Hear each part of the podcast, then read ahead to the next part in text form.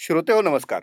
मी आहे संतोष देशपांडे. आपण ऐकत आहात स्टोरीटेल कट्टा आणि माझ्यासोबत आहेत प्रसाद मिराजदार प्रसाद स्वागत. नमस्कार. यस तर प्रसाद आपण श्रोत्यांना या आठवड्यात काय येणार आहे स्टोरीटेल वरती हे सांगत असतानाच हा. मला सगळ्यात सुरुवातीला आठवण करून द्यायची आहे ती श्रोत्यांनी मागच्या आठवड्यात काय एन्जॉय केलेलं आहे जी ट्रीट आपण दिली होती हो. ती आणि त्याचं फलित हे एकदा तू सांगशील आणि त्यानंतर आपण सुरुवात करू माझ्या अंदाजाने हा पॉडकास्ट ऐकणारे बरेच जणांनी गेल्या रविवारचा ऐकू आनंदे अटेंड केला असणार आहे. कारण हा तसा पाहिला तर मराठीमधला पहिला ऑनलाईन असं सकाळी साडेसात ते रात्री दहापर्यंत सतत चालणारा कार्यक्रम होता जो फेसबुक आणि आपल्या यूट्यूब चॅनलवरती प्रसारित झाला. आणि खूप रिस्पॉन्स मिळाला. म्हणजे अनेक काही हजार लोक मिनी मिनी संमेलनच होतं ते. एका अर्थाने मिनी संमेलनच होतं. आणि त्याच्यामध्ये सगळे विषय होते. स्पिरिच्युअल होतं तत्वज्ञान होतं. तिथपासून ते कथा कादंबरी स्टोरी टेलवर ओरिजिनल लिहायचं असेल तर ते कसं लिहावं? मुलांचे बालसाहित्य त्याच्याबद्दलचे सगळे चर्चा अविनाश धर्माधिकारी किंवा पिल्ल्यांचे व्यवस्थापन यश सक्सेस म्हणजे काय जे काही विषय आपल्याकडे सगळे आपण ऐकतो स्टोरी टेलवरती ते सगळे विषय होते आणि त्याच्यात सगळ्यात जर कडी जर कोणी केली असेल तर ती म्हणजे भालचंद्र नेमाडे यांनी दिलेली मुलाखत. ते खूप कमी मुलाखती देतात किंवा समारंभांमध्ये कमी हजर असतात पण आपल्याकडे ते आवर्जून आले आणि त्यांनी वाचन श्रवण आणि साहित्यभान अं, या विषयावरती ते इतकं सुंदर बोलले. अरुणा ढेरेंचं भाषणही फार सुंदर झालं. म्हणजे एका पातळीवरती म्हटलं तर अं, खूप छान ट्रीट होती. आणि सिने क्षेत्रात आणि आणि ही ट्रीट आजही अ, श्रोत्यांना प्रेक्षकांना उपलब्ध आहे. हो हो. स्टोरीटेल मराठीचं फेसबुक पेज आहे किंवा युट्यूब चॅनल जो आहे तिथे हे सगळं श्रोत्यांना प्रेक्षकांना आजही पाहता येऊ शकतं. नक्की नक्की. आणि काही दिवस ते राहील. त्याच्यानंतर आपण काय प्रत्येक हे सेपरेट पण करून टाकणार आहोत. त्यामुळे आता कसा तो एकत्रित कार्यक्रम असल्यामुळे तेवढा वेळ समजा नाही काढता तरी छोटे छोटे कार्यक्रम त्यातले वेगळे वेगळे सेपरेट पण करणार आहोत. त्यामुळे खूपच छान हा एक म्हणजे या वर्षाची सुरुवात इतकी छान झाली की असं प्रसन्न वाटतं आणि एकत्रित सगळं केल्या आणि एक रसिक रसिक म्हणून मी सगळ्या श्रोत्यांच्या वतीने स्टोरीटेल कट्ट्यावरच्या सगळ्या श्रोत्यांच्या वतीने स्टोरीटेल टीमचं खास अभिनंदन करतो आणि त्यांना धन्यवाद सुद्धा देतो प्रसाद की इतकं छान कार्यक्रम त्यांनी आमच्यासाठी आणला. तुला कुठला आवडला सगळ्यात? मला आवडलेला अविनाश धर्माधिकारींचा नेमाडेंची मुलाखत आणि अर्थातच आम्ही ज्याच्यात सहभागी होतो तो पॉडकास्टबद्दल. पॉडकास्टिंग वरती जो झाला कार्यक्रम हो हे. हो तिन्ही मला आवडले. नाही छानच कार्यक्रम सुंदरच होत होते. मलाही मजा आली दिवसभर ऐकताना. आणि कंटाळा नाही आला. म्हणजे एवढं तास आपण ऐकतोय बारा तास. असं कुठे वाटलं नाही की अरे याच्या बोर झालं म्हणून. छान मजा आली. मी आता आपण थोडं पुढे जाऊया. आपल्याकडे वेळ त्या मानाने कमी असतो. बोलायला खूप गप्पा असतात. या आठवड्यात आपण जे कुठली पुस्तकं रिलीज करणार आहोत त्याच्याबद्दलची थोडक्यात माहिती घेऊया.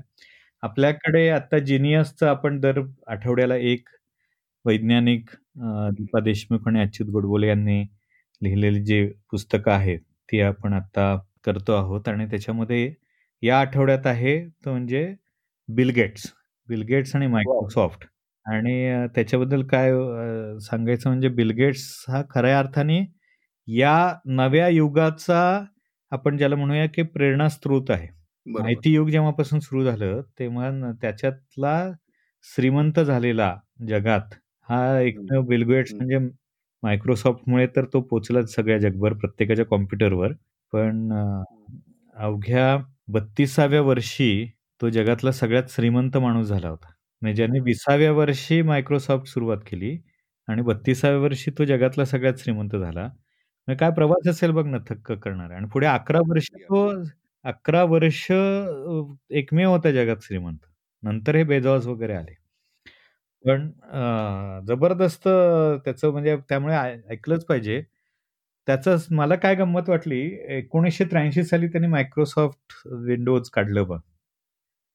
आणि किंवा बेसिक त्यांनी काढलं जेव्हा त्यावेळेला एम बरोबर करार करताना पूर्वी काय व्हायचं सॉफ्टवेअर बनवायचे आणि या प्रकारच्या संस्थांना विकून टाकायचे. बरोबर. पण त्यांनी तो रॉयल्टीचा जो करार केला, त्याच्यामुळे जे काही विकलं जाईल त्याच्यावरती त्याला पैसे मिळणारच. अशा प्रकारची एक त्यांनी जे काही अग्रीमेंट केलं, त्याला फार महत्त्व असतं बिझनेसच्या क्षेत्रात. अगदीच, अगदीच. म्हणजे हे दूरदृष्टीच लागते. दूरदृष्टी लागते त्याला आणि त्याचं खरंच म्हणजे त्याच्यानंतर तो लवकर निवृत्त पण झाला आणि दोन हजार चौदा मध्ये त्यांनी निवृत्ती घेतली आणि आता पूर्ण वेळ त्यांनी सामाजिक कामामध्ये स्वतःला झोकून दिलं फाउंडेशन काढून. गंमत माहितीये का, हे जे आता पॅन्डेमिक आलं ना, तर त्याच्या त्याच्याबद्दलचं भाकीत त्यांनी केलेलं होतं आणि त्याला सक्षम नाहीये आपल्याकडची हेल्थ यंत्रणा, हेही त्यांनी सांगितलं होतं. तर तो विलक्षणच दूरदृष्टीचा माणूस आहे यात काही शंका नाही. असो, आता आपण बिलबद्दल खूप बोललो. पण पुढच्या ज्या आहेत त्याच्यामध्ये मर्डर केस अशी एक कथा आहे जी आपल्याकडे क्राईम असतो. तशी ही अतिशय वेगळी अशी गोष्ट आहे. श्रीपाद जोशी आणि अमी मेत्री यांनी लिहिलेली आणि सगळ्यात छान म्हणजे आस्ताद काळेने ती वाचली. सध्या आस्ताद काळे नवीन पॉप्युलर टीव्हीवरचा चेहरा आहे. खूप छान वाचतो तो. तर ही एक क्राईम स्टोरी अगदी भन्नाट क्राईम स्टोरी आहे. आस्तादच्या आवाजाचा आस्वाद घ्या. आणि सव्वीस जानेवारीला वेगळी कादंबरी आहे. ती आहे Sanjay सोनवणेची the death of prime minister. आणि ती खरं म्हटलं तर संजय सोनवणेच्या जीवनामध्ये या कादंबरीपासून सुरुवात झाली, की ज्याच्यामध्ये तो थरार कथा लिहायला सुरुवात केली. आणि इंदिरा गांधी ची हत्या जेव्हा झाली त्यावेळेला अशी एक अफवा पसरली होती, की इंदिरा गांधीने हे मुद्दामूनच घडवून आणलंय. तिच्यात तीन डमी आहेत आणि त्यातल्या एका डमीची हत्या घडवली आणि हे सगळं खलिस्तान आणि हे सगळे आंदोलन चालली होती ना, त्याच्या बॅकग्राऊंडवरती असं आहे, अशी अफवा होती. त्या अफवेचा आधार घेऊन त्यांनी ही गोष्ट किंवा कादंबरी लिहिली आहे पहिल्यांदा आणि मग पुढे त्याने अनेक कादंबऱ्या लिहिल्या अशा प्रकारच्या. पण सुरुवात जी झाली ती अशी झाली आणि त्याचं वैशिष्ट्य असं म्हणजे की जगात घडणाऱ्या वेगवेगळ्या घटना ज्या आहेत, त्या घटनांवर आधारित कादंबऱ्या संजयच्या खूप गाजतात, ज्याच्यावर आपण चर्चा करणारच आहोत याच्यानंतर. पण तो वेगळी पायवाट म्हणता येईल, ती मराठी साहित्यात केली. तो जर्नलिस्ट असल्यामुळे एक जर्नलिस्टिक दृष्टिकोन त्याच्याकडे आहे आणि कादंबरीकार म्हणून कादंबरी लेखनाची शैली आहे. त्याच्यामुळे तो लोकप्रिय झाला. तर death of pre prime minister नक्की ऐका, असं मी सगळ्यांना सांगेन. याच्यापेक्षा पुढची एक हा ये मुमकिन है नावाचं ज्याला म्हणूया आपण आत्मवृत्त म्हणता येईल. हे अतिशय विलक्षण आहे म्हणजे माझे सगळ्यांना विनंती आहे, की तुम्ही हे सोडू नका पुस्तक. जनरली आपण काय होतं, की पॉप्युलिस्ट म्हणून हे होत नाही. पण म्हणजे काही सुंदर पुस्तकं असतात, की जी वाचल्यानंतर आपल्याला वास्तवाचं भान येतं. आणि त्याच्यामधलं हे पुस्तक आहे. डॉक्टर तरु जिंदल ज्यांनी बिहारमध्ये ह्या मुंबईच्या डॉक्टर पण बिहारमध्ये गेले आणि बिहारमध्ये त्यांनी खूप मोठं काम केलं. विशेषतः ह्या प्रसूती क्षेत्रामध्ये किंवा ज्याला आपण ग्रामीण भागामध्ये हे हेल्थ सेंटर्स असतात ना, आरोग्य असतात. हां. त्या तशा प्रकारच्या हेल्थ सेंटरमध्ये तिने कामाला सुरुवात केली आणि तिथे काय हाल असतात. बिहारमध्ये तर इतकं भयानक प्रकार चालला होता. ज्या प्रकारच्या प्रसूती घडतात, म्हणजे अक्षरशः काही इक्विपमेंट्स नाहीत. कशाही पद्धतीने चाललंय, दुर्गंधी आहे, घाण आहे, दुर्लक्ष आहे, औषधं नाहीत आणि अशा परिस्थितीत हे तिथले डॉक्टर आणि सगळ्या नर्सेस आणि झगडत असतात. तर त्या सगळी परिस्थिती त्यांनी पाहिल्यानंतर बरं भ्रष्टाचार आणि हे तर सगळीकडे आपल्याकडे सगळीकडे चाललेला असतो. बिहारमध्ये तो खूप मोठ्या प्रमाणावर होता. तर ते ते चित्र सगळं ह्या बाईंनी जिद्दीने कसं बदललं, याची ही कहाणी आहे. विलक्षण कहाणी आहे. म्हणजे मी थक्क झालो. आणि म्हणून त्या कादंबरीत आत्मवृत्ताचं नाव आहे, हा ये मुमकिन है. खरोखर शक्य जर एखाद्याने जरी मनावर घेतलं ना, तर बदल घडवणं कसं शक्य आहे. याचा विश्वास या कादंबरीमधनं किंवा कादंबरी नाही म्हणता येणार, काल्पनिक नाहीये. आत्मवृत्त म्हणूया आपण. तर या आत्मवृत्तातनं येतं. फार विलक्षण आहे. विनंती आहे, की नक्की ऐका आणि नाही, नाही. मी तर ऐकणारच आहे. म्हणजे तू जो काही विषय सांगितला आणि त्याचं गांभीर्य आणि त्याचं जे काही परिपक्ष त्यावेळेस सांगितला. हो. लक्षात घेता हे खरोखर विलक्षण असणार आहे याच्यात शंका नाही. बरोबर. आणि त्यानंतर आपल्या आठवड्यामध्ये नेहमीप्रमाणे आपली एक मालिका चालू आहे ती म्हणजे बाबासाहेब पुरंदरे यांची व्याख्यानमाला, शिवचरित्र कथन. शिवाजी महाराज म्हटलं कीच आपल्या मनामध्ये रोमांच उभे राहतात, विशेषतः मराठी माणसामध्ये. कारण ते एक प्रेरणास्थान आहे आणि त्यांचे संपूर्ण जीवनकथा हे बाबासाहेबांच्या तोंडून ऐकणं म्हणजे तर अजूनच विलक्षण आहे. तर ती या तीस तारखेला असेल आणि त्याच्यामध्ये यावेळेला आग्र्याहून सुटका ही गोष्ट आहे. अरे बाबासाहेबांच्या वाणीतनं ती ऐकणे ती गोष्ट आणि शिवाजी महाराजांच्या जीवनामध्ये दोन प्रसंग हे अतिशय विलक्षण प्रसंग आहेत, नाट्यमय प्रसंग आहेत. एक म्हणजे अफजल खानाचा वध आणि दुसरं म्हणजे आग्र्याहून सुटका. की तिथे ज्याच्यामुळे मराठ्यांना आणि सगळ्यांना पुढे मराठेशाही जी उभी राहिली, ती शिवाजी महाराजांच्या प्रेरणेमधनं उभी राहिली. ती विलक्षण म्हणजे ह्या दोन कथा फक्त जरी आपण ऐकल्या ना, तरी शिवाजी महाराजांबद्दलचं आदर आणि एकूणच काय कर्तृत्व होतं, विलक्षण कर्तृत्व होतं. त्याबद्दलचं आदर आणखी दुणावतो. एवढा औरंगजेबाने त्याला अटकेत टाकलं. आणि मला मला म्हणजे मला हे नक्की सांगायला काय विचार आले असतील शिवाजी महाराजांच्या मनात त्यावेळी? जेव्हा ते अटकेत हो ना. काय काय आले असतील? आणि काय तळमळ असेल त्याच्यात? म्हणजे आणि ही ही गोष्ट म्हणजे केवळ महाराजांच्या आयुष्यात घडून गेलेली गोष्ट म्हणून नाही पण ही प्रत्येकाला आपापल्या दैनंदिन जीवनात सुद्धा एक प्रेरणा देणारी आहे की प्रत्येक गोष्टीवरती सोल्युशन असू शकतं. हो हो. नाही आणि गंमत बघ म्हणजे मला त्याही आणि ध्यास ध्यास. ग्रेट काय वाटतं की संभाजी महाराज बरोबर होते. त्यांना एकटं सोडून यायचं हा एवढा विलक्षण एक काय म्हणूया निर्णय होता. आणि दुसरीकडे जिजामाता मातेचं कौतुक म्हणजे बघ ना म्हणजे की शिवाजी महाराज आणि संभाजी दोघंही नसताना त्यांनी एकट्याने पूर्ण महाराष्ट्राचं म्हणजे हे त्यावेळेचं स्वराज्य जे आहे ते सांभाळलं. त्या सगळ्या त्या राज्यकारभार चालवत होत्या. त्यांचंही कर्तृत्व केवढं मोठं आहे? प्रश्नच नाही. म्हणजे हे त्या आग्र्याहून सुटका त्यामध्ये अगदी लक्षात येतं. तर जरूर ऐका. प्रेरणा घेण्यासाठी हे अतिशय सुंदर असं व्याख्यान आहे आणि आपण ते दर आठवड्याला अशा प्रकारे शिवचरित्र कथन प्रसारित करतो आहोत. तर निश्चितपणे सगळ्यांनी माझ्या मते हा आठवडा खूप छान जाईल. नेहमीसारखा भरगतचा आहे. भरगत मग अशी आता तू उल्लेख केला संजय सोनवणी स्टोरी टेलवरचे लोकप्रिय लेखक आहेत. आणि त्यांनी अनेक म्हणजे स्टोरी टेलवरची पहिली ओरिजिनल ज्याला आपण म्हणतो धोका ही पण संजय सोनवणींनी हो. लिहिली होती. आणि त्यानंतर त्यांचे अनेक ओरिजिनल्स आणि अक्वायर्ड ज्याला म्हणू आपण म्हणजे पूर्व प्रकाशित अशी पुस्तकं देखील स्टोरी टेलवर उपलब्ध झाली श्राव्य माध्यमात. हो खूप आपण पुस्तकं घेतली आहेत. कारण हा तर संजय सोनवणींसोबतचा एक संवाद मी केला होता. आपला हा पॉडकास्ट त्यालाच आता जोडतोय बरोबर. आणि आता या आठवड्यात पुढच्या आठवड्यात आपण बरीच संजय सोनवणींची पुस्तकं पण बरोबर. आहोत. या गप्पांमधून आम्ही तो घेतलेला आहे बरं. त्यांच्या आता आलेली नवीन पुस्तकं जी आहेत हो. ह्याच्यात ओरिजिनल असेल देव दानव आणि मानव. हो. शिवाय थेंब थेंब मृत्यू. हो. अगदी नुकतंच रिलीज झालेलं आहे. ते थेंब थेंब मृत्यू एच आय व्ही एड्स वरती आहे. अगदी म्हणजे वेगवेगळे विषय आहेत त्यांनी हा ते सायन्स फिक्शन आहे एक प्रकारचं. हो, मेडिकल किंवा मेडिकल फिक्शन असं आपण म्हणू शकतो त्याला. बरोबर. त्यानंतर त्यांचे बाकीची जी अक्वायर्ड कॅटेगरीतली जी पुस्तकं आहेत ती तर म्हणजे अफाटच आहे म्हणजे फार भन्नाट आहे हा म्हणजे हो हो. आहे. आणि मी काय केलेलं आहे त्यांना काही पुस्तकांवरती खास बोलतं केलेलं आहे. थोडं ह्याच्यातच त्यांनी सांगितलं पण खूपच छान सांगितलं. त्यांनी त्या आठवणी सांगितल्या हो. त्या त्या पुस्तकांच्या. क्लिओ विषयी ते बोललेले आहेत कल्की विषयी बोललेले आहेत बीजिंग कॉन्स्परसी वरती बोललेले आहेत. हो. म्हणजे जो विषय आज आपल्याला रिलेट करता येऊ शकतो असा आहे तो. बरोबर. त्यानंतर थेंब थेंब मृत्यूच त्यांनी कशी हो. ती आली कल्पना समोर तेही त्यांनी सांगितलेलं आहे.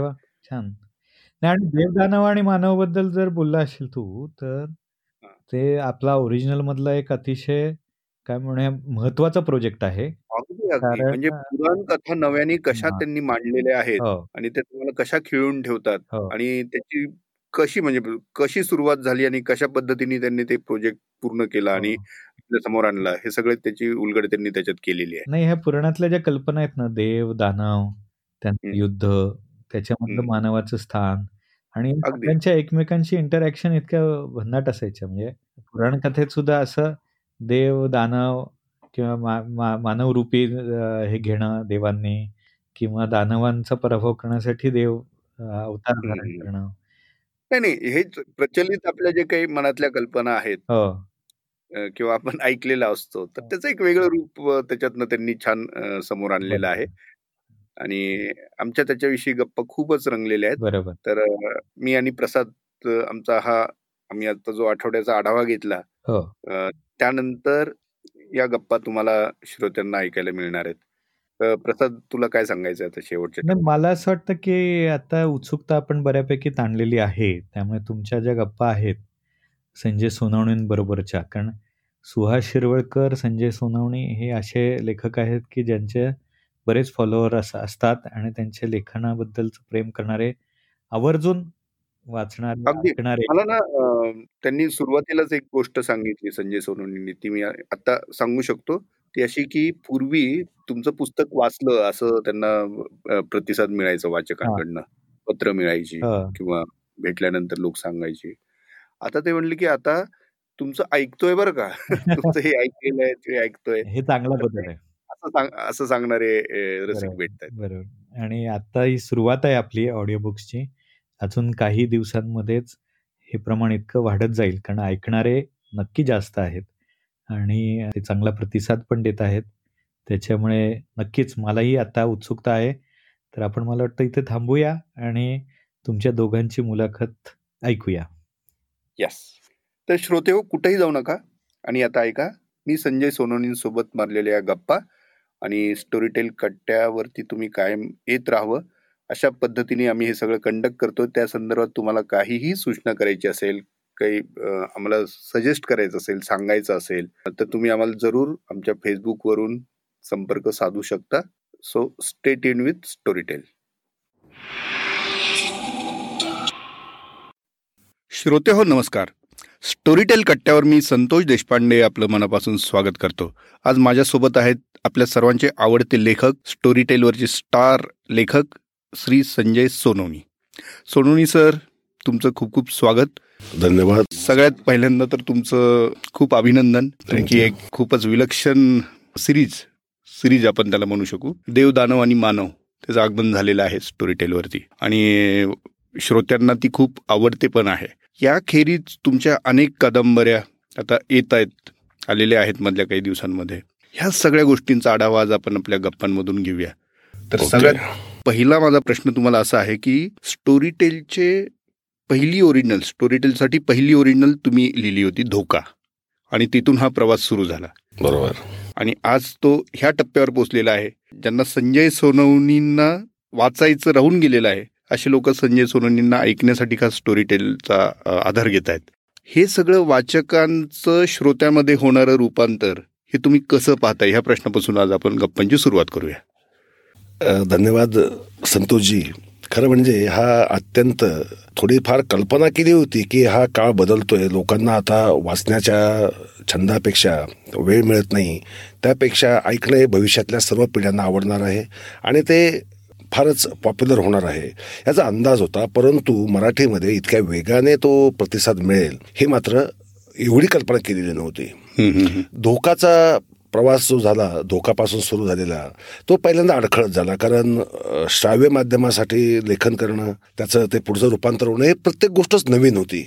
परंतु जसजसा तो प्रवास पुढे पुढे सरकत गेला उत्साहाने आणि आवडीने आणि योगेश दशरथजींनी जी साथ दिली किंवा जी उत्कृष्टरित्या त्या कल्पना राबवल्या त्याचा परिपाक असा झाला की माझ्या ज्या अक्वाडमध्ये ज्या कादंबऱ्या घेतलेल्या आहेत जवळपास वीस पंचवीस कादंबऱ्या आहेत त्या सुद्धा काही थोड्या नाहीत ओरिजिनल तर दहा पंधरा झाल्या असतील.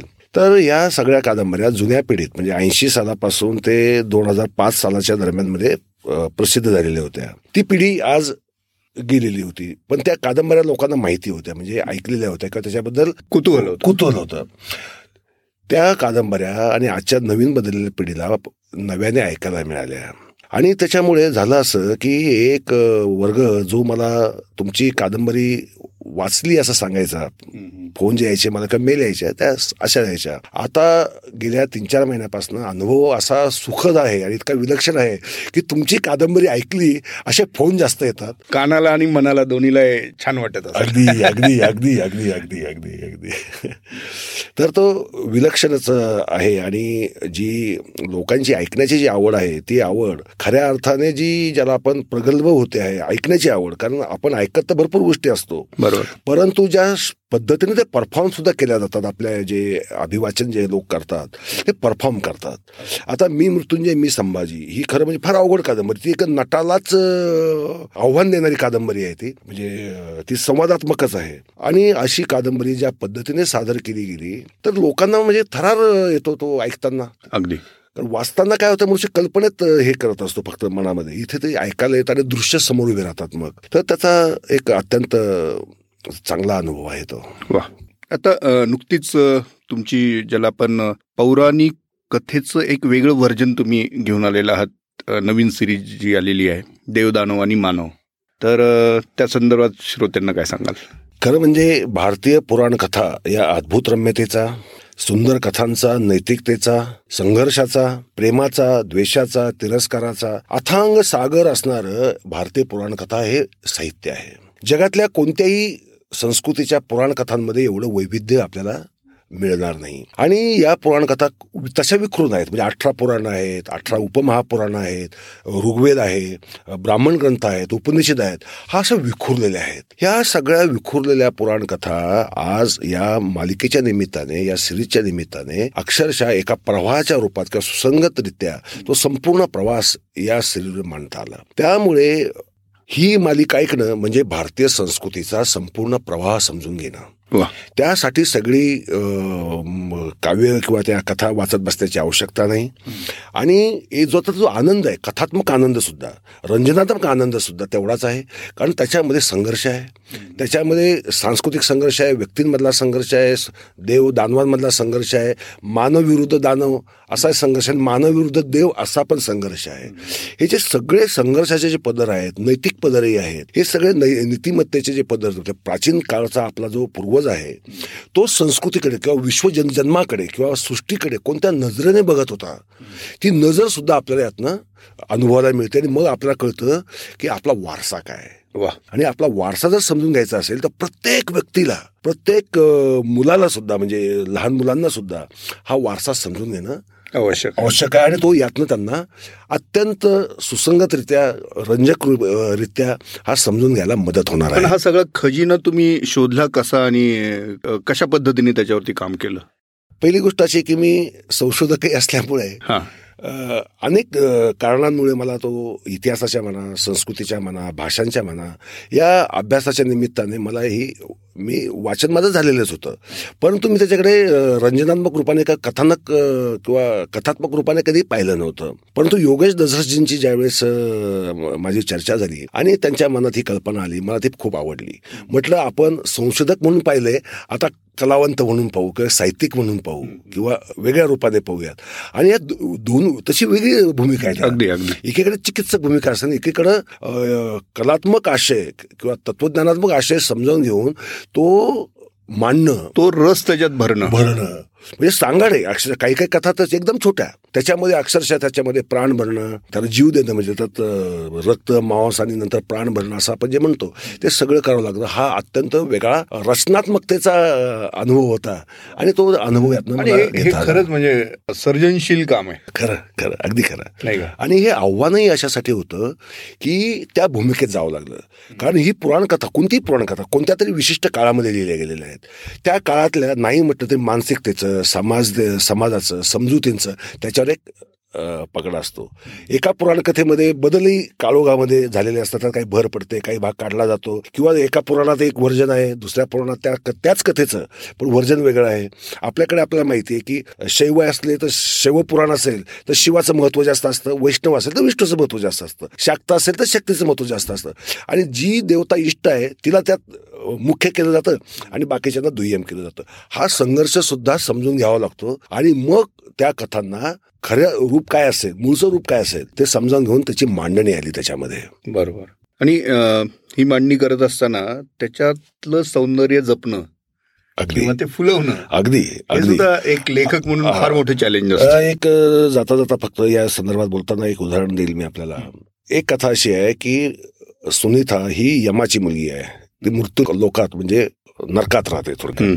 कारण ती यमाची मुलगी आहे. आणि ती पृथ्वीवर येते.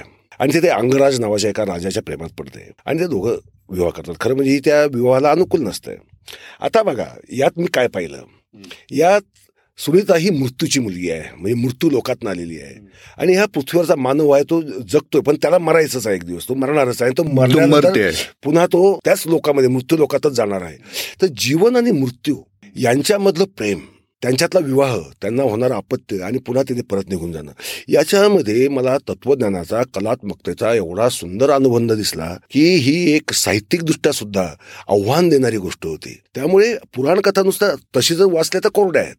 त्यातनं काही तसं तुम्ही फार काढू शकत नाही. पण त्याचा विचार केला तर अक्षरशः इतका खजिना आहे की साहित्यिकांना हजार वर्ष पुरू शकेल एवढा मोठा खजिना आपल्या पुराणाने दिलेला आहे. आणि या जवळपास पंचावन्न साठ कथा याच्यामध्ये घेतल्यात महत्त्वाच्या ज्या निवडक ज्या आणि जो प्रवास दाखवतो सृष्टी जन्मापासून ते मनुष्य या भूतलावर अवतरून तो मनुष्य आपण आधुनिक काळात येईपर्यंत म्हणजे महाभारताच्या काळापर्यंत हा सगळा जो सलग प्रवास जो आहे मग तो तत्वज्ञाचा असेल समाजशास्त्राचा असेल इतिहासाचा असेल संघर्षाचा असेल तो इतिहास हा त्यातनं आलेला आहे.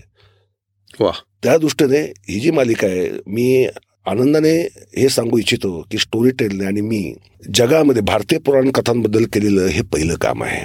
आतापर्यंत असं काम कोणीही केलेलं नव्हतं. वा आणि मला खात्री आहे की आपले जे श्रोते आहेत स्टोरी टेलचे ते त्याचा आनंद घेतील आपली संस्कृती समजावून घेतील स्वतःला समजावून घेतील. कारण संस्कृती समजावून घेणं म्हणजे स्वतःला समजावून घेणं आहे. कारण त्याचा आपल्याला कळत नकळत फार मोठा पगडा असतो. आणि त्या दृष्टीने हे एक आनंददायी काम झालं. म्हणजे अभिमान वाटावं आनंद व्हावा नाही आणि काही कामं अशी असतात ना ते घडतात आपल्या हातून. खरंय. म्हणजे हा प्रकल्प खरंय. त्याचाच एक भाग आहे असं म्हणायला हरकत नाही. तुमची बरेच अक्वायर्ड पुस्तकं पण आपली आलेली आहेत स्टोरी टेलवरती त्यात परत वेगवेगळ्या जॉनर आहे. म्हणजे काही थ्रिलर्स आहेत काही इतिहासाशी संबंधित आहेत म्हणजे ऐतिहासिक पात्रांवरती आहेत. सामाजिक पण आहेत फॅन्टसी पण आहे. आता हे एवढे जे काही रस आहेत म्हणजे किंवा जॉनरा म्हणू आपण किंवा त्याचं एक स्वरूप वेगवेगळे प्रत्येकाचं. ॲज अ संजय सोनोनी मला एक नेहमी प्रश्न पडतो. यांना एक प्रश्न विचारायचा की तुमचा स्वतःचा वैयक्तिक आवडता वाचक म्हणून कुठला जॉनर आहे?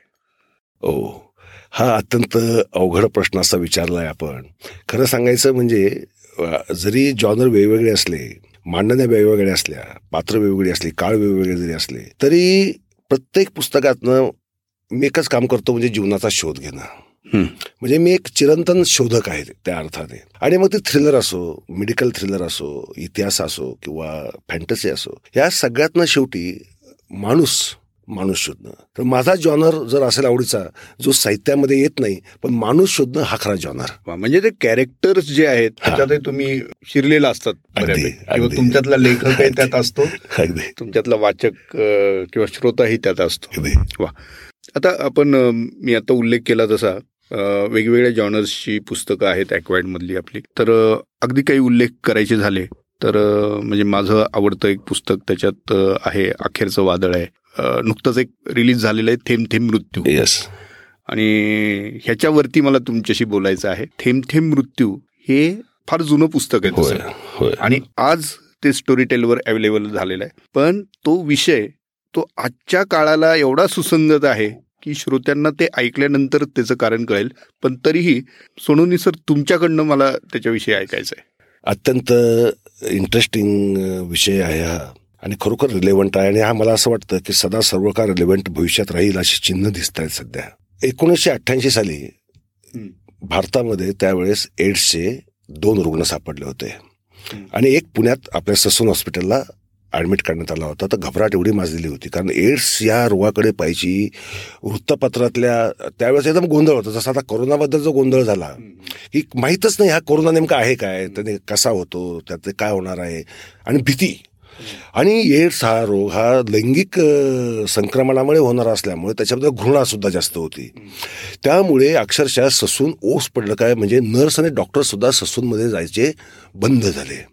इतका मग त्याला हलवलं शेवटी. नाईला जाणे हा रुग्णाला हलवलं इलाज करण्याच्या ऐवजी. आणि मग त्यावेळेस माझ्या मनात असा प्रश्न पडला. आणि त्यावेळेस पहा संसाधनं कमी होती इंटरनेट नव्हतं. अभ्यास एखादा करा संशोधन जर करायचं असेल एखाद्या विषयाचं. आणि मला मी अजरामर कुतूल आहे माझ्या मनामध्ये. मग त्यावेळेस मी एड्स या रोगाचाच अभ्यास करायला सुरुवात केली. मग त्याच्यामध्ये एलायझा टेक्निक काय त्या अँटीबॉडीज काय हे जे सगळे जो प्रकार आहे तो का होतो त्याचे काय काय प्रकार आहेत हे सगळं शोधून त्याचे जे कुठे कुठे संशोधन होतात नाही होतात भारतातली त्यावेळेची स्थिती काय आहे? अशा संशोधनाबद्दलची. त्यावेळेस मग मी ही कादंबरी लिहिली. ही कादंबरी त्यावेळेस अत्यंत गाजली. त्यानंतर ही जगातली एड्स पहिली कादंबरी. बरं. त्यावेळेस कोणीही कादंबरी या विषयावर लिहिली नव्हती. आणि ही कादंबरी आल्यानंतर अक्षरशः म्हणजे दिल्लीला तर त्याचा वृत्तपत्राने माझं खास इंटरव्ह्यू घेऊन त्याच्यावर फार प्रचंड लेखन केलं. त्याच्या आवृत्त्या पण खूप प्रचंड झाल्या. कारण एड्सबद्दल कुतूल प्रचंड होतं. म्हणजे आपल्याला कल्पना असेल की आत्ता आत्तापर्यंत हे डान्स बार वगैरे प्रकारामध्ये एड्स हा पुन्हा पुन्हा चर्चेत येत राहणारा आजार होता. आता तो सुदैवाने जनजागृती झाल्यामुळे तो आटोक्यात आला. पण अजूनही त्याला औषध मिळालेलं नाही. नाही. आता त्या उलट आपण बघा अशा वेळेस ही कादंबरी आली म्हणजे हे काही गोष्टी ठरून होत आहे का योगायोग असतात. योगायोग असा की कोरोनाचा हा काळात आपण गेलेलो आहोत. की कोरोना विषाणू आहे कोरोना कसा होतो काय होतो कसा संक्रमित होणार आहे. लोक एकमेकांचे शत्रू झालेले आपण पाहिलेले आहेत. म्हणजे अक्षरशः सोसायटीमध्ये शेजारी शेजाऱ्याशी एवढा तुटक आणि अलग वागायला लागला की म्हणजे मानवी संबंधसुद्धा आणि जीवनशैलीच या काळामध्ये बदलली गेली. अर्थस्थिती वगैरे वगैरे तर बाकीच्या गोष्टी ठीक आहेत. परंतु मेन म्हणजे माणूसच बदलला. त्याचा जगण्याकडे पैसा दृष्टिकोनच बदलला. त्याची मनोरंजनाची साधनं सुद्धा बदलली. या सगळ्या गोष्टींचा हा जो आज त्याचा जो रिलेव्हन्स आहे रिलेव्हन्स तोच आहे. रिलेव्हन्स हाच आहे की तुम्ही एड्सच्या रुग्णाशी सुद्धा तुम्ही प्रेमाने वागलं पाहिजे. हा संदेश एड्सच्या वेळेस दिला गेला होता. तोच संदेश आज पुन्हा द्यायची वेळ आली आपल्यावर.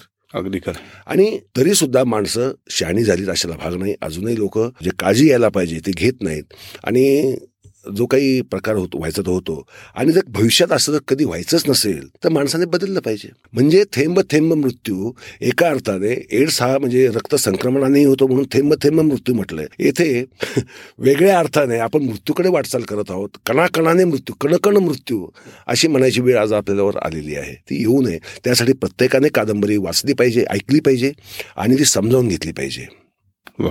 आणि ह्या निमित्ताने श्रोत्यांना मला सांगायला असं आवडेल की संजय सोनोनींच्या सगळ्या लोकप्रिय ज्या कादंबऱ्या आहेत त्या सगळ्या आता स्टोरी टेलवरती आलेल्या आहेत ऑलमोस्ट आणि त्याचाच काही उल्लेख करायचा झाला तर क्लिओपात्र आहे. विशेष उल्लेख करायचा म्हणजे मी मृत्युंजय मी संभाजी हे खूप लोकप्रिय असलेली कादंबरी स्टोरी टेलवरती आहे. तुम्हाला प्रतिसाद लोकांचा कुठल्या बाबतीत जास्त येतो? तुमच्या लेखनाच्या म्हणजे आता ह्या ॲक्वायडच्या बाबतीत विचारतो मी. आता बघा मला ज्याचा अपेक्षा नव्हती म्हणजे सव्यसाची असेल किंवा शून्य महाभारत असेल. अशा ज्या कादंबऱ्या की ज्याचा फिलॉसॉफिकल अँगल जाणार आहेत किंवा आत्ताच नुकतीच रिलीज झालेली यशोवर्मन असेल. मला तत्वज्ञानाच्या अंगाने जाणाऱ्या कादंबऱ्या आजच्या पिढीला कितपत भावतील याची मला शंका होती. पण त्यांचे फोन हे मोठ्या प्रमाणावर आले. आणि सर्वात जास्त फोन अर्थातच मी मृत्युंजय मी संभाजी त्यानंतर ब्लॅकमेल त्यानंतर महाद्वार म्हणून अजून एक कादंबरी आपली मध्ये आहे. त्या कादंबरीबद्दल अत्यंत भरपूर फोन आले. विश्वनाथबद्दल सुद्धा खूप फोन आले. त्यामुळे थ्रिलर आणि सोशल किंवा मला असं वाटतं की आताचा जो श्रोता आहे म्हणजे साहित्याची आवड असणारा श्रोता आहे तो विशिष्ट जॉनरच्याच प्रेमात पडतो अशाचा भाग नाहीये. त्याला काहीतरी मिळेल असं वाटतं. मग ते थ्रिलर असो सोशल असो का हिस्टॉरिकल असो का फिलॉसॉफिकल असो तो ते ऐकतो. आणि ही मला असं वाटतं की आजचा श्रोता साहित्यप्रेमी हा प्रगल्भ होत चालला याचं हे लक्षण वाटतं. कारण छापील माध्यमात पूर्वी ज्यावेळेस हे प्रकाशित व्हायचं त्यावेळेस थ्रिलर्स ह्या स्वाभाविक आहे. त्या जास्त वाचल्या जायच्या. पण आता थ्रिलर्स तर ऐकल्या जातातच जातात. पण त्याचबरोबर ह्या ज्या ऑफ बीट ज्या कादंबऱ्या आहेत त्या सुद्धा ऐकल्या जातात. काही कादंबऱ्यांचा आपण आता नक्की उल्लेख करूया. विशेषतः तुमचा आवडता जॉनर किंवा श्रोत्यांना ज्याबद्दल नेहमी उत्सुकता असते तो म्हणजे थ्रिलर त्यातही हेर कथा तर ह्याच्यातली कुठली पुस्तकं तुम्ही रेकमेंड कराल लोकांनी ऐकली पाहिजेत? समीर चक्रवर्ती अर्थात जो भारताचा सुपर हिरो आहे. भारताने जर एकमेव जर सुपर हिरो पैदा केला असेल तर तो म्हणजे समीर चक्रवर्ती. समीर चक्रवर्तीच्या ओरिजिनल्स कथा आणि कादंबऱ्या स्टोरी टेलवर आहेतच. परंतु यामध्ये ब्लॅकमेल असेल अपहरण असेल अशा ज्या काही कादंबऱ्या आहेत या कादंबऱ्या मधल्या त्या सुद्धा श्रोत्यांनी ऐकाव्यात असं मी रेकमेंड करेल. आणि ज्या लोकांना तत्वज्ञान आणि त्याच्यातून काही मिळवायचं आहे वेगळं काही शोधायचं आहे अशांसाठी काय रिकमेंड कराल? अशासाठी अत्यंत उत्तम कादंबरी म्हणजे शून्य महाभारत यशोवर्मान या दोन कादंबऱ्या या मानवी जीवनाचा पूर्ण तळ हलवून टाकणाऱ्या कादंबऱ्या आहेत म्हणजे त्या तत्वज्ञानामध्ये जरी असल्या तर त्यातली कथा सुद्धा तेवढ्याच ताकदीची आहे. आणि सर्वकालिक जे सत्य आहे त्याच्याबद्दल आपण त्याच्यामध्ये कथांमधनं सांगितलेलं आहे. आणि कलकी जी आहे ती फॅन्टसी आहे पण तत्वज्ञानही आहे. म्हणजे कलकी हा जो अवतार आहे जो अजून झालेला नाही आहे पण समजा तो झाला तर तो नेमकं काय करणार आहे? तो जगाची जी सिस्टीम आहे तो ते कसे बदलणार आहे? त्याच्या अंगात कोणत्या अद्भुत शक्ती असतील? आणि त्या शक्तीच्या बळावर तो जगातले धर्म मंदिरं चर्चेस मशिदी हे म्हणजे भेदभाव करणाऱ्या ज्या जगातल्या गोष्टी आहेत या गोष्टींना तो एका सुरळीत सुसंगत जगामध्ये निर्माण करायला लागेल. आणि मग त्याला सुद्धा देव मानणारे आणि त्याला सैतान मानणारे. म्हणजे जी मानवी प्रवृत्ती आहे की कुणी देव मानेल तर कुणी सैतान मानेल. आणि देव मानणारे त्याच्या नावावर धर्म काढतात. आणि सैतान मानणारे त्याच्या नावावर धर्म काढतात. म्हणजे धर्म संपवण्यासाठी तो येतो. ते धर्म पुन्हा निर्माण होतात. त्याचा एक भाग म्हणून जातो. म्हणजे ही जी फॅन्टसी आहे ही खरं म्हणजे मानवी स्वभावाचंच एक रूपक म्हणून आपण घेऊया. ही श्रोत्यांनी खरोखरच ऐकावी आणि छोटी आहे म्हणजे फार मोठी नाही. तीन साडेतीन तासामध्ये ऐकून संपू शकते. परंतु मला खात्री आहे की एकदा ऐकल्यानंतर त्याचा प्रभाव मनावर आयुष्यभर जाणार नाही. वा. आणि एक कुतूहल म्हणून विचारतोय महाभारत लिहिलं व्यासांनी. तुम्ही शून्य महाभारत लिहिलं. अगदी. तर शून्य का? त्याला दोन कारण आहेत. पहिली गोष्ट अशी आहे की आपल्याला माहिती आहे की घरोघरात कॅलेंडर्स असतात त्याच्यावर एक चित्र असतं की भगवान कृष्ण रथावर बसते त्यांनी अर्जुन हात जोडून भगवान कृष्ण भगवद्गीता सांगतायत त्यांना एका घरात मी असा गेलो होतो हे चित्र पाहिलं ते माणसं गप्पा मारत होती मला काही काम नव्हतं. मी ते चित्र बघत बसतो आणि माझ्या डोक्यात कल्पना आली. म्हटलं इथे अर्जुनाच्या जागी जर दुर्योधन असता तर गीता कशी असते? आणि मग त्याच्यावर विचार करायला लागलो मी कल्पना बघा कशा सुचू शकतात.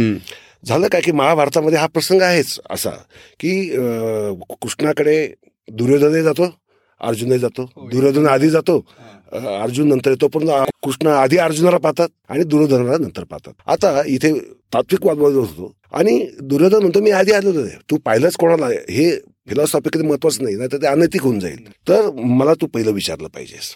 तर मग तोच प्रश्न की एकीकडे मी आणि एकीकडे माझी सेना. सेना आहे. तुला काय पाहिजे? तो म्हणतो मला तू पाहिजेस. आणि अशा रीतीने वचनाला जागून कृष्णाला दुर्योधनाबरोबर जावं लागतं. आणि तिथून पुढं सगळ्यांच्या भूमिका बदलतात. सगळ्या आणि शेवटी मग युद्ध होतं का? आणि मग गीता सांगितली तर गीता आता काय असेल? कारण तत्वज्ञान ही अत्यंत निसर्डी भूमी आहे. ती बाजू बदलता क्षणी तत्वज्ञानाच्या भूमी सुद्धा कशा बदलू शकतात याचा हा तात्विक प्रश्न उभा केला. नवीन भगवद्गीता लिहिली त्या कादंबरीमध्ये. आणि ती लोकांना हा प्रयोग विलक्षण वाटला खूप आवडला. त्याच्या अर्थात टीका पण झाली कारण काही लोकांना ते नाही आवडत पण ते ठीक आहे. की महाभारताची कथा तुम्ही अशी कशी बदलता.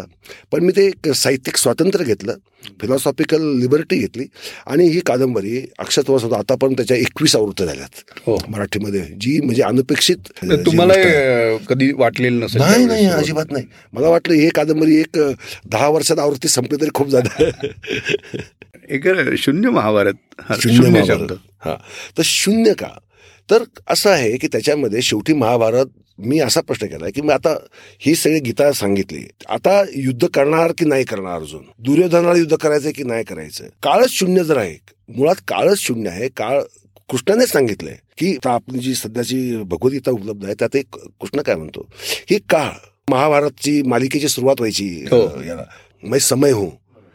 मग समय जर शून्यवत झालेला आहे तर मग माणसाचं जगणं काय? मग महाभारत झालं की नाही झालं? युद्ध झालं की नाही झालं? आणि सगळे मेलेलेच आहेत. तर मग ते लढून मेले काय? तसे मेले काय?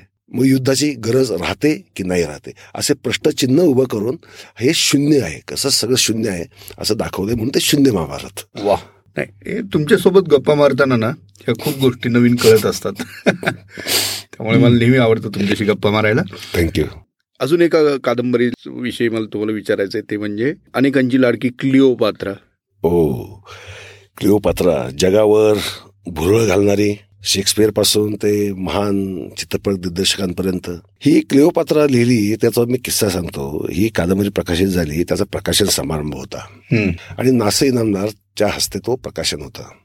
नासे इनामदार बोलायला उभे राहिले आणि म्हणाले हा सोनवणी फार चतुर माणूस आहे. म्हणजे आम्ही इथल्या शिवाजी महाराजांच्या बाजीरावावरच्या किंवा कोणाच्यावरच्या ऐतिहासिक कादंबरी लिहितो. लोक प्रत्येक जण विचारतो सबूत दाखवा. आणि नाहीतर दगड मारतात. नाहीतर निषेध करतात. पुस्तकं जाळतात. आणि लेख लिहून किंवा वाचकाची पत्र लिहून त्यावेळेस तेच होतं. त्यावेळेस काही सोशल माध्यमं नव्हती. पण म्हणे क्लिओ पात्राबद्दल सोनोडीशी भांडायला इजिप्त मधनं कोणी येणार नाही. हे त्यांना माहिती आहे. म्हणून यांनी हा विषय निवडला पण हा यातला विनोदाचा भाग आपण बाजूला ठेवू. गंभीर भाग असा आहे की मराठी लेखक शक्यतो जगातल्या का भारतातल्याच महाराष्ट्राच्या बाहेरची इतिहासाला शक्यतो हात लावत नाही ती दुर्दैवी वास्तव आहे. आपण जागतिक अजून व्हायला पाहिजे तेवढं झालेलं नाही. दुसरी गोष्ट म्हणजे क्लिओपात्रा जो इतिहास ज्यावेळेस मी जयकर लायब्ररीमध्ये जाऊन मला त्याचे रेफरन्स तिथंच मिळायचे. आणि जुलियस सिझरचं चरित्र तिथे मला वाचायला मिळालं. मग माझ्या लक्षात आलं की शेक्सपियरने लिहिलेला क्लिओपात्रा किंवा जुलियस सिझर आणि चित्रपटवाल्याने दाखवलेली क्लिओपात्रा याच्यामध्ये तसं काही फारसा विशेष अर्थ नाही आहे म्हणजे शेक्सपियरची अर्थातच तत्वज्ञानात्मक पातळी अत्यंत उच्च दर्जाची म्हणजे ते आक्षेप कोणीच घेऊ शकत नाही. पण मला पात्र म्हणून तो काही एवढा भाग पटला नाही आणि मग याच्यावर कादंबरी द्यायची ठरवली.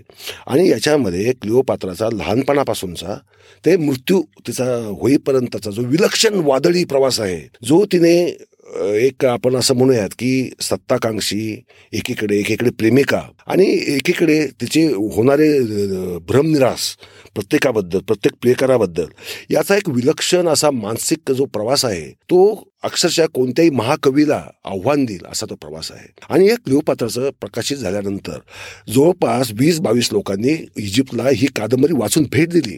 ते लोक मला जाण्याच्या आधीही भेटले आणि जाऊन आल्यानंतर सुद्धा मला भेटले. आणि माझ्या कादंबरीची ठिकाणं होती ते ते शोधत बसले. तर जे एखादं ठिकाण त्यांना सापडलं नाही तर मला विचारायचे सर मला हे ठिकाण सापडलं नाही. उदाहरणार्थ मी काल्पनिक दरी निर्माण केली होती मिंडोना दरी. आता ती कुठं सापडणार? काल्पनिक होती. पण सर मिंडोना दरी सापडली नाही. म्हणजे एखाद्या पुस्तकाचा वाचकावर किती प्रभाव पडू शकतो? आणि क्लिओपात्राचा जर म्हटा म्हणाल तुम्ही तर आयुष्यामध्ये मी बरीच म्हणजे जवळपास शंभर पुस्तकं दिली. सर्वात जास्त खपलेली सर्वात जास्त आवृत्त्या झालेली कादंबरी कोणती आहे? तर क्लिओपात्रा आहे. तिची आजही भुरळ इतकी प्रचंड आहे की लोक म्हणतात ना की ते एखादं व्यामोह असतो त्यात एखादा अडकला चकव्यामध्ये. हा क्लिओपात्रा हा एक चकवा आहे. तो विलक्षण अर्थाने माणसाला फिरवत राहतो. वेगवेगळ्या अंगाने विचार कर भाग पाडतो. आणि त्याच्याबरोबरची जी चरित्र आहेत नुसते देवपात्र नाही. जुलियस सिझर असेल मार्क अँटनी असेल तिची बहीण असेल आरसीनी असे आणि तिचा जो नवरा आहे जो वयाने लहान असतो. कारण ते इजिप्तमध्ये त्यावेळेस ग्रीकांमध्ये भाऊ बहीण तो विवाह ते रक्तशुद्धीसाठी करायचे. तो जो प्रवास आहे तो अक्षरशः लिहिताना सुद्धा थक्क करणारा आणि प्रत्येक शब्द लिहिताना एन्जॉय आहे. किती साली लिहिली होती? ही कादंबरी एक्क्याण्णव साली लिहिली अच्छा. म्हणजे आता जवळपास तीस वर्ष झालीत. परंतु तिची काही ताजेपणा अजून संपलेला नाही अजूनही तिशीत आहे. अजूनही तिशीत आहे. क्या बात नाही सर तुमच्याशी खूप बोलायचं आहे खरं तर. अनेक विषय तरी सुद्धा जाता जाता वेळेची मर्यादा सांभाळून तरी एक प्रश्न तुम्हाला विचारतो.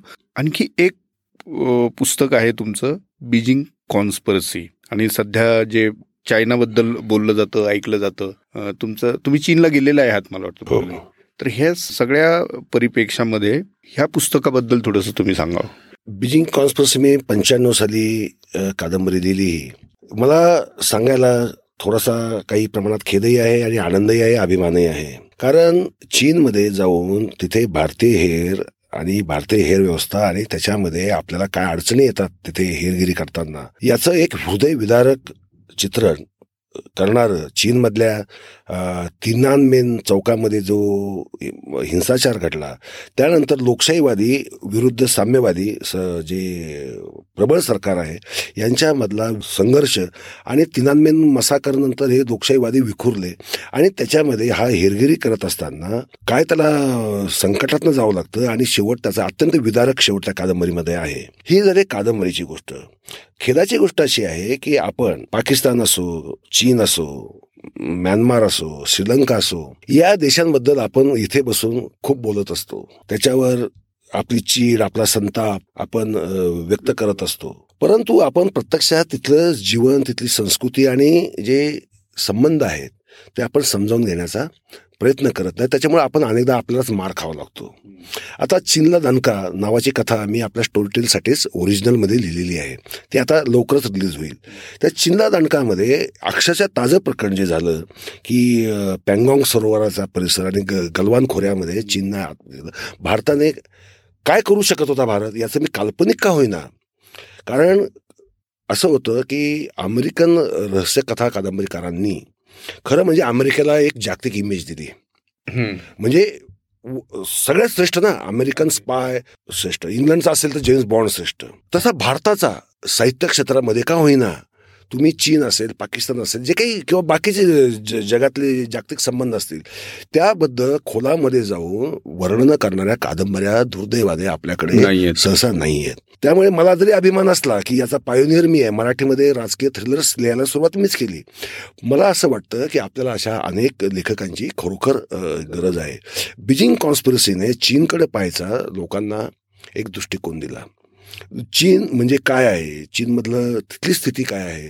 तिथलं समाज जीवन कसं आहे? हा माहीतच नसतं नाही तर आपल्याला. आपल्याला चीन म्हणजे एक फक्त एकच पट्टा वाटतो. ते तसं नाही आहे तिथे सुद्धा अत्यंत विरोधाभास आहेत. सांस्कृतिक विरोधाभास आहेत भाषिक विरोधाभास आहेत हे आपल्याला माहीत नसतं. आणि मग आपण चीनकडे पाहताना कोणाला मित्र करायला पाहिजे कोणाला शत्रू करायला पाहिजे आपण सरसकट दृष्टीने पाहतो. आणि तिथे आपण फसतो. मला असं वाटतं की आपण भारतीयांनी सर्वच भारतीयांनी सर्व श्रोत्यांनी हे लक्षात घेतलं पाहिजे की आपण हे जे आपले किमान शेजारी राष्ट्र जे आहेत त्यांच्याबद्दल लिहिलं पाहिजे वाचलं पाहिजे त्यांना जमल्यास भेटी दिल्या पाहिजेत प्रत्यक्ष जीवन समजून घेतलं पाहिजे आणि कल्चरल अँबॅसेडर बनलं पाहिजे. म्हणजे आपण आपल्या देशाची जी प्रतिमा आहे ही साहित्यातनं नेऊ शकतो चित्रपटातून नेऊ शकतो तसंच व्यक्तिगत संबंधांमध्ये नेऊ शकतो. आता चीनमध्ये माझी एक मानलेली बहीण आहे असे वाटेल. मी जाऊन पंधरा दिवस चीनमध्ये होतो आणि चीनमध्ये त्यामुळे मला ज्या आतल्या ज्या गोष्टी आहेत चीन चिनी माणूस विचार करतो कसा? हे समजून घ्यायला खूप मदत झाली. कारण तसा तो गुड माणूस आहे चिनी. तो तसा बोलत त्या चेहऱ्यावरचे भाव सुद्धा बदलत नाहीत. असा माणूस समजून घ्यायचा तुम्हाला कुठेतरी एक आंतरिक नाळ शोधावं लागते. मग तो तुम्हाला लाओत्सेमध्ये कुठे मिळू शकतो? कुठे तुम्हाला बौद्धांमध्ये मिळू शकतो? कधी तिथे स सूर्यमंदिर म्हणजे सन टेम्पल्स पण तिथे भरपूर आहेत. म्हणजे ज्याला आपण पेगन रिलिजन म्हणू. त्याच्या संदर्भात असो. हे संबंध आपण काही विद्यापीठे पातळींवर संशोधनाच्या निमित्ताने संबंध निर्माण करू शकतो. मला असं वाटतं की मराठीतला काय भारतातला बिजिंग कॉन्स्पिरसी हा पहिला प्रयोग होता आणि तो सुदैवाने अत्यंत यशस्वी झाला आणि आता स्टोरी टेलमुळे तो नवीन पिढीला पुन्हा एकदा त्यांच्या समर्थ जातोय. तुम्ही आता खूप छान सांगितलं आपल्याला खरंच दृष्टिकोन यायला हवा आणि साहित्यातून किंवा आपण जेथून जिथून अभिव्यक्त होत असतो कलेतून तिथं आपण अशा पातळीवरती काम केलं पाहिजे की जिथून काल्पनिक स्तरावर का असं ना तुम्ही एक इमेज तयार केली पाहिजे. तुमच्या देशाची तुमची तुमच्या एक्सपर्टाईजची आणि जे दुर्दैवानी आपल्याकडे होताना दिसत नाही. हा फार महत्त्वाचा मुद्दा आहे. खरं तर हा वेगळा पॉडकास्टचा विषय असं मला वाटतं. अगदी अगदी. आणि इथे दाखले घेऊ शकतो भरपूर आहेत. म्हणजे अमे अमेरिकेचे पिक्चर्स पाहून हे प्रत्येकाचं परसेप्शन क्रिएट झालं ना? It is a super power म्हणून परसेप्शन क्रिएट करण्यामध्ये साहित्याचं केवढं मोठं कॉन्ट्रीब्युशन असतं हे आपल्याला समजून घेता आलं पाहिजे विशेषतः राजकीय बाबतीत. तर सर छान वाटलं. थँक्यू आमच्या श्रोत्यांना ह्या गप्पा नक्की आवडल्या असतील. संजय सोनुनी सरांची पुस्तकं तुम्ही जरूर ऐका. देव दानव आणि मानव ही सिरीज आता लॉन्च झालेली आहे ती तर तुम्ही ऐकालच. याशिवाय जे वेगवेगळे थ्रिलर्स आहेत तत्वज्ञानावरची पुस्तकं आहेत सामाजिक याच्यावरती आहेत. ज्यांचा ज्यांचा उल्लेख आता मी केलेला आहे अनेकांचा उल्लेख राहिलेला आहे तरीसुद्धा ते पुढच्या भागासाठी आपण राखून ठेवूया. आणि आता आम्ही तुमचा निरोप घेतो. थँक्यू सर थँक्यू धन्यवाद संतोषजी.